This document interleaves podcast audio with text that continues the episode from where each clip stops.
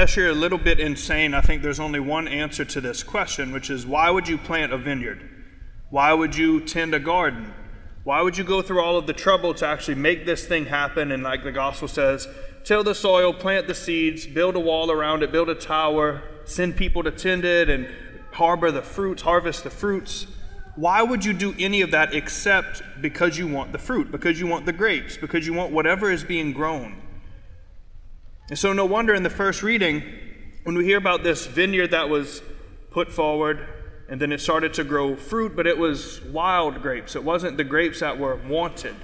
It wasn't good, plump, juicy grapes that you could make wine with. These wild grapes are smaller, they're tart, they're sour, they're hard to get to, they're in brambles and thorns. It's not like, oh, we think wild fruit is going to be so much juicier, so much sweeter, so much better. Wild grapes, that's not the case. It really becomes like a weed and it starts to choke out the real grapes, the ones that were put there to be harvested.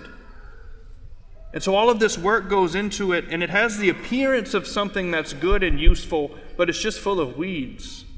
It's not actually good and useful, it's just there. And we know the rest of the story in the first reading from Isaiah. They just knock down the wall, and it's free for everybody.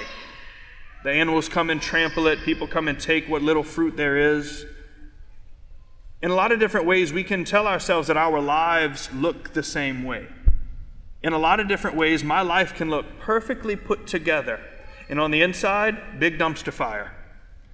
It looks like that from the outside, that everything is well tended, it's well manicured, everything is put together. But the reality is that there's a lot of imperfection, there's a lot of false fruit, there's a lot of challenges, there's a lot of flat out sin. There's a lot when you actually get up close and start to look at the nitty gritty of it that you realize, okay, this isn't as perfect as I'd like it to be. This isn't as perfect as I would want it to be or expect it to be, even. But you know, there's nothing wrong with recognizing and then acknowledging and then pruning the imperfections. That's actually the good, virtuous thing to do. To look at myself and say, know what? I fall short in these ways. And I want to do away with that. And so I'm going to do what it's ne- what's necessary to prune that away, to choose virtue, to choose what is good for me, so that I can be excellent in many, many different ways. There's nothing wrong with that. But on the other side, if we neglect our own sin and we just let it go unchecked, we then become the bad tenants of the vineyard, which is our heart. The Lord sets out these agrarian uh, parables in the scriptures. Several weeks ago, we heard about the seed in the good soil, the wheat and the weeds. We heard all these different things. Today, we get into the gospel and the first reading. Our hearts are these vineyards that the Lord has set and entrusted to us. We are the tenants of these vineyards. So the question becomes do you want to be a good tenant or a bad tenant? There's really no in between. You're either doing a really good job with it or you're doing a really bad job with it. Well, Father, what about if I'm trying and struggling? Well, then you're being a good tenant. It's cumbersome, it's tedious, it's tiring. But to be the good tenant is hard work. The Lord entrusts your heart to you to bear good fruit out in the world. And what that looks like is getting rid of sin. Sin can only destroy. Sin can only destroy. It takes over the good, the fruitful vines and the vineyards, and it chokes them and it exhausts all the soil of nutrients and minerals, fertility. Sin only makes us bitter and only destroys. There is no in between, there's no way to sugarcoat it. It makes our hearts barren and desolate. There's no fulfillment, there's no joy, there's no peace. As much as we want that to be the case, as much as we try to sugarcoat it or flip it around and show it from a different perspective, sin will always be sin and it will always let us down. It will always disappoint. So, what we do with that? Obviously, as Catholics, we have the great gift of confession. Now, I'm going to preface this by saying I don't remember who comes or what they say, but I think the Lord has allowed me to recognize recently that a lot of people come to confession often with quote unquote the same old sins. Father, I'm back and it's been a month, a week, a few days, or even shorter. It's the same old stuff over and over again. These are my sins.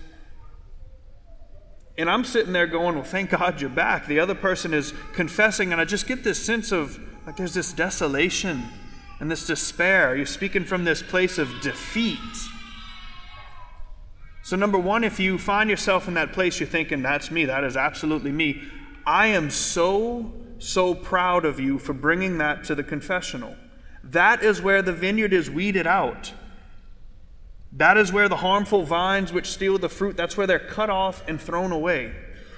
They may keep coming back. Keep going back to the Lord. Keep being the good tenant. Do not be discouraged when sin enters the picture. Name it, claim it, and let it go. I'm proud of you for doing that. Please continue to do that. Take advantage of confession. It's proof to us of the Lord's mercy and his immense love for us. After you do that, you want to know how you become the good tenant of your vineyard, of your heart? Listen to the second reading. It's short, it's brief, but it's beautiful. When St. Paul says, Make known your petitions to God in prayer and thanksgiving, what is true, honorable, just, pure, lovely, and gracious. Make known your petitions to God. Say it to Him. Tell him the desires of your heart. He knows it already. He created you with those desires. Why hide it? But it has to be rooted in what is good, what is true, honorable, just, pure, lovely, and gracious. You know what doesn't fit that bill? Sin. However you want to put it. And I'll just call it out sin in general gossip, drunkenness, greed, gluttony, unforgiveness Sins of the flesh, sexual, sexual sin. We have young ears. I'm not going to go into the many details of how we get creative as human beings to commit those sins. But all of these different things have to be called out if we want the vineyards of our heart to be fruitful, if we want them to bear good fruit out in the world and not just the wild grapes that are like, eh, they're there, and then they get trampled over. We have to get rid of the sin in our lives. All these different things that I have named, if you see nothing wrong with them, will know that you are good and know that you are loved. And because that's the case, I pray for your conversion. For the grace and the light and the truth of Jesus Christ to come into your heart to restore the vineyard of your heart. And I mean that with all sincerity. If you hear that list of sins and think, oh, that's me, I fit into that category. Well, please know that you are good and you are loved. And because of that, I pray for your conversion as well, because I want the vineyard of your heart to be restored. I want it to be healthy. I want it to bear good fruit out in the world, not just to play the numbers game of the church. How, we can, how can we bring more people in? How can we convince more people of that? It's not about convincing anybody of anything. It's about letting the good, fertile vineyard of our heart bear good fruit out into the world to introduce people to Jesus Christ. He is the ultimate vineyard owner, He is the one who deserves the fruit. So if you find yourself on one side of the fence or the other, know that you are good, that you are loved, and that the Lord desires your vineyard of your heart to be restored. But you do that by making known your petitions to God. And I'm not talking about the wants in life. I want this, I want that. I would very much, as an individual, as a man, I would love the one point whatever billion was on the big billboards with the mega millions. I want that. But do I really desire it? Is that really going to fulfill me? Is that what the Lord put in my heart to thirst for? Will that do anything for my soul? Those are the questions we need to ask ourselves. I want to sin. Sin feels really good sometimes. But beyond that feel good feeling, there's only desolation, despair, because it can only destroy. There's only weeds. What does your heart actually desire? What does it thirst for? In the truth, what does your heart need? Make that known to God. We can't just hide it. Because the second reading is clear peace, joy, freedom from sin, these things will be yours because the peace of God will guard your hearts and minds in Christ. Peace does not mean everything's just going to be sunshine and rainbows. It's not going to mean everything is just smooth sailing. It's difficult sometimes, but peace will endure. Peace ultimately brings joy. Joy allows us to keep going into the vineyard as disastrous as it may look sometimes, to prune, and to cultivate and to water and to grow and ultimately to bear the good fruit. The Lord has entrusted the vineyard of your heart to you. Take it seriously. Don't neglect it. Don't let it be overcome with sin. And I don't say all of this like the good old fashioned Catholic guilt. I don't say it to threaten you or to make anyone feel guilty or ashamed. But sin is reality, and it has no place in our lives. The Lord so deeply loves you and so deeply desires that you bring this good fruit out into the world. So make known your petitions. Know the desires of your heart. Know what hinders those desires sin, imperfection, weakness, temptation. Know the desires. Know what hinders it. Know that you can go to the Lord because He desires you to be the good tenant. Over and over and over again to see what needs to be taken out, to tear it from the earth and then to grow, to cultivate, to bear good fruit. The peace of God will guard your hearts and minds in Christ Jesus. If that isn't ultimately what each of us desires and each of us wants, I don't know what we're doing here.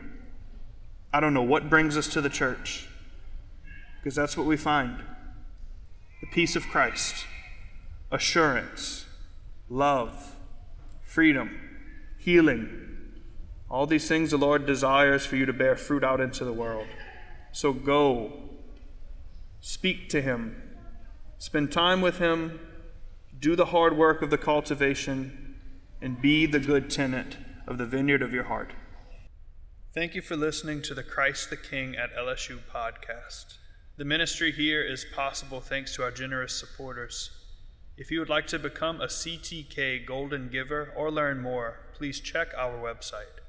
Your monthly support of $10, $25, or more reaches hearts across LSU's campus and beyond. Details can be found on the website at www.ctklsu.org.